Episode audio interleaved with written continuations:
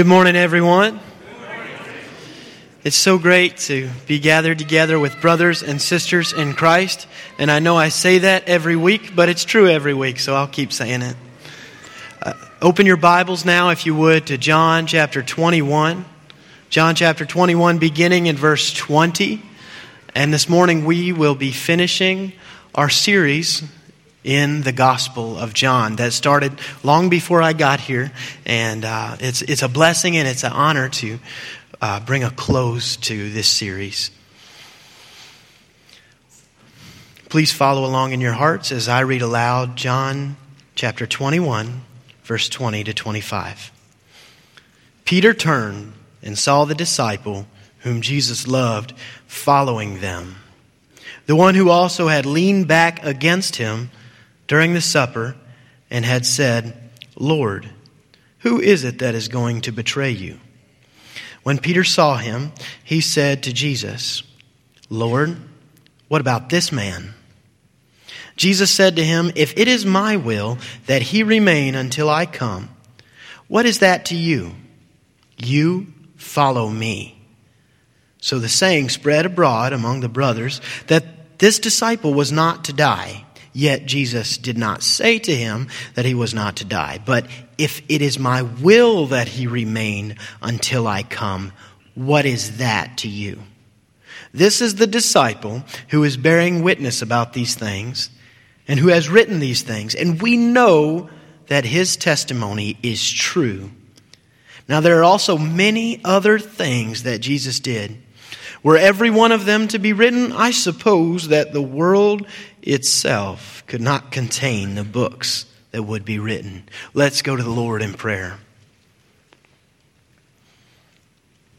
Heavenly Father, we thank you that you have given us your word, that we may know you, that we may experience your will in our lives, that we might be changed by your grace and your Holy Spirit, which comes to dwell each and every believer. Lord, I pray that as we examine the end of this gospel that you've given your people, Lord, that we would come away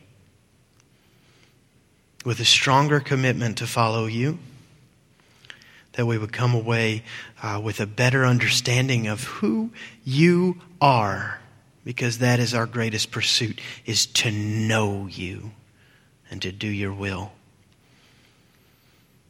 It's in Jesus' name that we ask these things. Amen. Amen.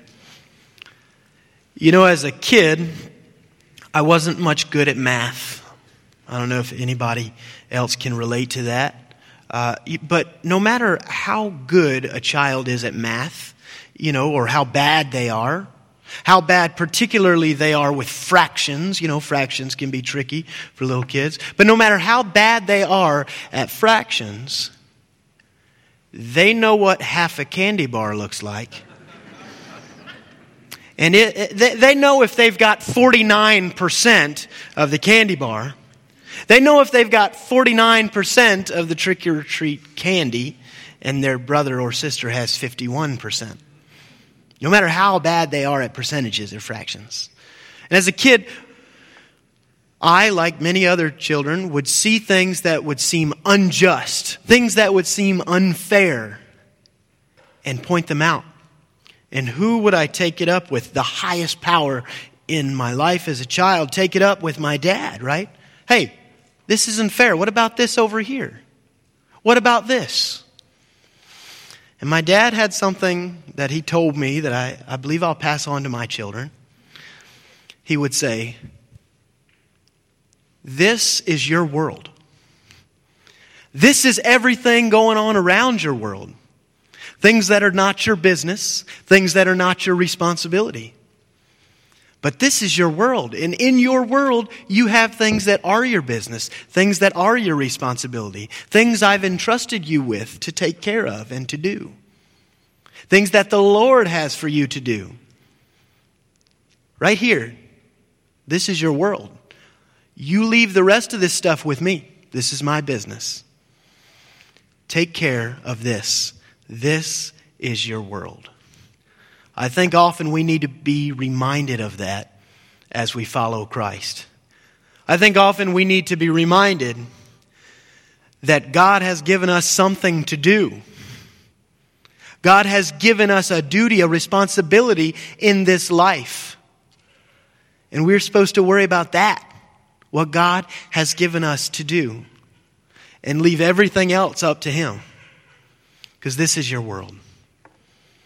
So let's examine this passage together as we see the Apostle Peter wrestle, grapple with this concept. Let's look to verse twenty and twenty-one. Peter turned and saw the disciple whom Jesus loved following them. Okay, they've they've gone somewhere else, away from everybody else. And that's where Jesus is talking to Peter. And then it goes on to describe John. Remember the guy way back where we were saying, who's going to betray you? This is, this is a parenthesis in the story. Bottom line, Peter sees John and he knows the special relationship that John has with Jesus. And he sees him there. And when Peter saw him, he said to Jesus, verse twenty-one, Lord, what about this man? Well, what about him? We have to know what he's asking about. What is he asking about? Well, if we remember last week's lesson, we know that Peter just found out that it is his destiny to die for Jesus. He knows that it's his destiny not just to die, but to be tortured to death on a cross for his love for Jesus. This is frightening news. How do you respond to frightening news? To a frightening diagnosis? You might say, Lord, why me? Uh, maybe a, a less severe example. Your company is downsizing and, and you find out you're getting laid off. You might want to know who else is getting the boot here. I, I know how long I've been working here, and who else is, is, is experiencing this? And Peter does the same thing. When he finds out this frightening news, his response is to evaluate how fair it is. You can put yourself in his shoes here. Well, what about him? Am I the only one that's got to be tortured to death? I shouldn't be the only one who has to be tortured to death. Well, you know, there are historical records of how each of the apostles died. And Peter is not the only one who was crucified. He's one of five apostles who was crucified. Two of them are beheaded, and one of those people is Paul, who Peter doesn't even know yet. Two of them are stabbed. One is speared. One is shot with arrows. And one is stoned to death. John is going to die of old age after having authored no less than five books of the Bible, including this gospel that you and I are reading. It is said that he lived to the ripe old age of eighty-eight, which is pretty good, I think, for someone who lived in the first century before modern medicine and preached an illegal gospel. I'd say eighty-eight is a pretty good life expectancy for someone in John's shoes. So you can imagine Jesus telling Peter all of these things. Okay, look, John, I've got a lot of stuff for him to do. He's got to write a lot of things. Uh, he has things that he's doing. He is going to live a long time. But don't worry, you're not the only one who's going to be crucified. Uh, you're, you're definitely not the only one who's going to die uh, as a martyr. Uh, you know, you don't really like to write anyways. You're more of a, you know, you're more into fishing. And, and so we'll, we'll keep John around and he'll do all the writing. You can imagine Peter being told all this information and sorting through it and go, okay, well, with all of this information, I, I can kind of understand more of the overall plan here. I can I can begin to make my peace with this. Thank you, Jesus. But Jesus doesn't tell him any of that information. Is it because Jesus didn't know? Of course not. Of course Jesus knew. He doesn't tell him any of that information. What does he tell them? What does he tell Peter in this moment? Let's look at verse twenty-two. Jesus said to him, if it is my will that he remain until I come, what is that to you? You follow me. See, God's will is going to look a little different for each of us. Now, does that mean that we have different rules and standards that we operate with? I mean, no. We can't say, hey, you know, God's will for you is sexual purity. For me, I, I think God has other plans. You don't get to say that. No, God's will is revealed to us in His Word, and we are all accountable to God to live by His Word. So what does it mean to say that God's will in our lives will look a little different? Because we are all called to follow God's will as revealed to us in His Word. But our circumstances in life are going to determine what faithfully following Jesus looks like. And sometimes as we look at our brothers and our sisters in Christ, things just don't seem fair, and we may want to take that up with the Lord. But whether you've been given your dream job or you have to clock in and grind at a job that you just can't stand, faithfully following Jesus will look a little different. Whether God has called you to steward wealth for His glory or to endure poverty for His glory, faithfully following Jesus is going to look a little different. Whether God has called you to a godly marriage or a long season of singleness or even faithfulness to an unbelieving spouse, following faithfully is going to look a little different. Whether God has called you to bring children into this world or to be barren, faithfully following Jesus is going to look a little different. Or whether, like these two disciples, God calls one to a long, long life of ministry and one to a ministry which culminates in martyrdom. It is your it is your job to faithfully follow Jesus regardless of what seems fair. Don't worry about God's will for others. Worry about His will for you. And faithfully follow Jesus regardless of what seems fair. This is your world. Obey and serve God in the midst of whatever circumstance you find yourself in. This is your world. Because Jesus Christ followed the will of the Father in the most scandalous injustice of all time. As I turn to Philippians chapter two, I invite you to come there with me if you'd like. Philippians chapter two. I believe that this passage of Scripture gives us such insight into what Jesus Christ did for us. Philippians chapter two.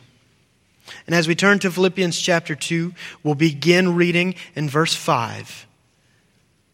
Philippians chapter two, verse five to thirteen.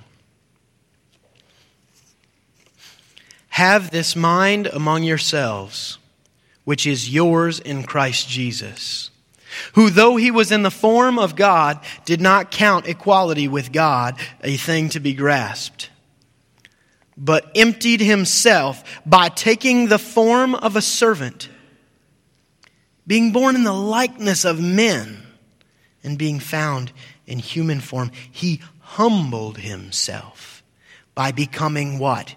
Obedient to the point of death, even death on a cross.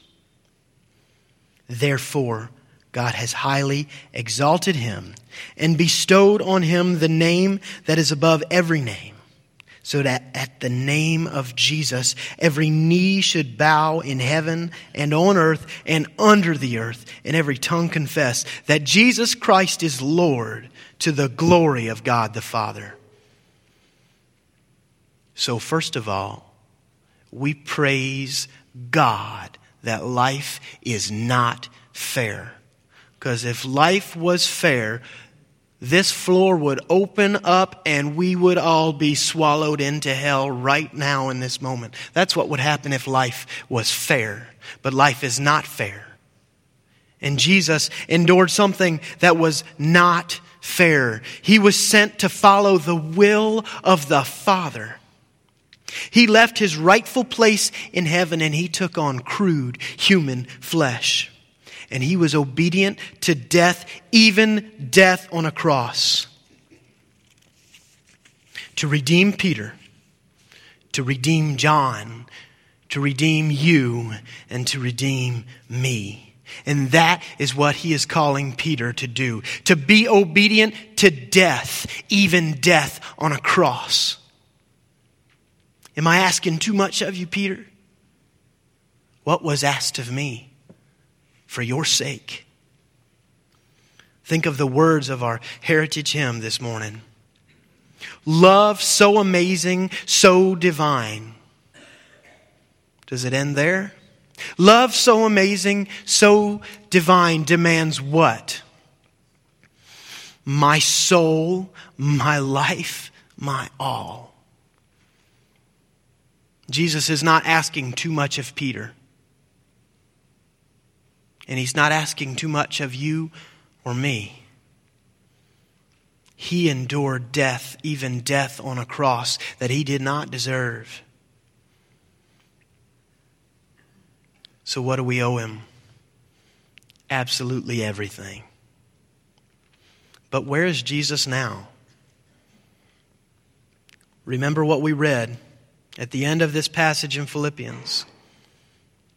Bestowed on him the name that is above every name. He is highly exalted. He's at the right hand of the Father. What happened to him at the end of his earthly ministry? He is at the right hand of the Father, and his world is bigger even than it was then. His world is what? The whole world. Revelation chapter three, verse twenty-one, Jesus tells us that to him who overcomes, he will sit with Jesus at his right hand. Sit with Jesus on his throne, just as he sat down with the Father on his throne. So right now, this is our world. We obey Jesus Christ in his word. We serve our Savior till the very end. And at the very end, our world becomes a lot bigger, doesn't it? Our world becomes the whole world, just as Jesus Christ reigns over the whole world, and we get to sit with him while he does it. Charles Tindley was a prominent African American Methodist pastor who ministered in Delaware, Maryland, New Jersey, and eventually Bainbridge Street Methodist Church in Philadelphia. Not too far from us. And while the Lord granted him great success in his ministry, his life was far from easy. While he was being considered for a bishopric, there were those who slandered his name and accused him of immorality. He suffered a great deal of racial persecution his whole life. People just hurling hatred at him because of the color of his skin. On a great and important and glorious day when his new church building was being dedicated, he had just recently lost his wife. His son died in the First World War, and his remaining children were estranged from him. His congregation was so impoverished that they had trouble keeping the lights on. And eventually this faithful servant died and his own salary and the funds of his church were insufficient to even give him a proper burial, and he was laid in an unmarked grave. But we know that this was a man with a heavenly perspective. In nineteen oh five, he penned these words, "Trials dark on every hand, and we cannot understand all the ways that God would lead us to that blessed promised land. But he'll guide us with his eye, and we'll follow till we die. And what? We'll understand it better by and by." By and by, when the morning comes, when the saints of God are gathered home, we will tell the story how we've overcome, and we'll understand it better by and by. Now, are there, there are those who sing these words, and they think that it means when we get to heaven, we're going to find out all the reasons why we went through everything we did. I don't think that's necessarily the case. I don't think we necessarily see that in Scripture, that when we get there, God will say, "Remember that nasty thing that happened? Here's why. But here's what I know is true. When we are in heaven and when we sit with our Savior on his throne, all of our trials will be in perspective. Because right now they seem so big, don't they?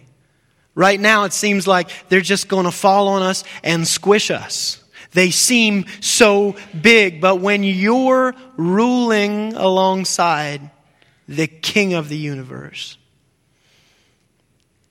it will seem like nothing. It will seem like absolutely nothing.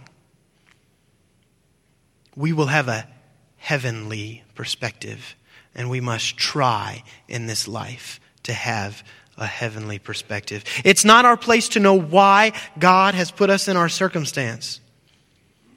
It's not our place to know why God has put others in their circumstances. But it is our place to faithfully follow Jesus regardless of what seems fair. When Peter asks about John, Jesus tells him, "Don't worry about John. You follow me." And then John here uses this opportunity to dispel some rumors, and then he'll conclude the Gospel of John. The rumor here we see in verse twenty-three. "So the saying spread abroad among the brothers that this disciple was not to die. Yet Jesus did not say to him that he was not to die. But if it is my will that he remain until I come, what is that to you?" Now, as you can imagine, before this gospel was even written, that this story and other things that Jesus said and did would have been spreading among all of the believers. And as you can imagine, this story certainly would have gotten out. And so as all of the disciples met their gruesome martyrdom, and John continued to live on and continued to age and even evade death in some occasions, according to history, you can imagine that this rumor would have really gotten out of hand. Like, hey, John's not going to die. He's just going to live until Jesus comes back. But it was not God's will to leave John until he returned. And we know that for a fact now. So what was God's will for John? Let's keep reading in verse twenty-four. "This is the disciple who is bearing witness about these things and who has written these things, and we know that his testimony is true. Now there are also many other things that Jesus did. Were every one of them to be written, I suppose that the world itself could not contain the books that would be written." So what was the will of Christ for John? Part of his will was to write this gospel. But as we just found out, this gospel doesn't tell us everything that Jesus did, does it? It, it physically can't. That's what John says. So what good is this gospel? What purpose does it serve? Well, I invite you to look back. It shouldn't be more than a page from our passage today. John chapter twenty, verse thirty to thirty-one. John chapter twenty, verse thirty to thirty-one. Now Jesus did many other signs in the presence of the disciples, which are not written in this book. But these are written so that you may believe that Jesus is the Christ, the Son of God, and that by believing you may have life in his name. This gospel was written so that we might believe in Jesus and have life in his name. John also wrote four other books of the Bible so that we might know God's will, know God's identity even further. Well, what was the will of God for Peter? Well, he got to write a couple books of the Bible too, shorter ones than this, for sure. But what is John drawing our attention to in the life of Peter? God's will for Peter was to feed his sheep, to participate in faithful pastoral ministry until he was crucified. That was God's will for Peter.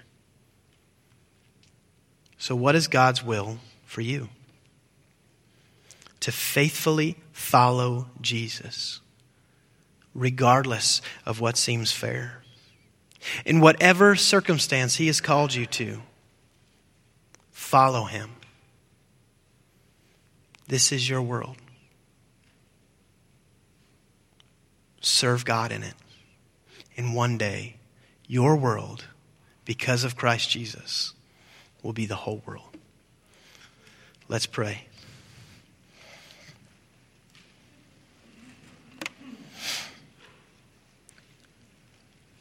Lord, we know that you love us because you sent your Son to die for us. Lord, I pray that if there are those who don't know you, that they might believe and have life in the name of Jesus Christ. Lord, I pray that you would help us not to look at how others are doing, compare ourselves to them, but Lord, that you would help us to be faithful followers, regardless of what we estimate to be fair. Lord, I pray that whatever circumstance that we find ourselves in, that we would be perfectly willing to be in full submission to your will and to obey your word in our circumstance.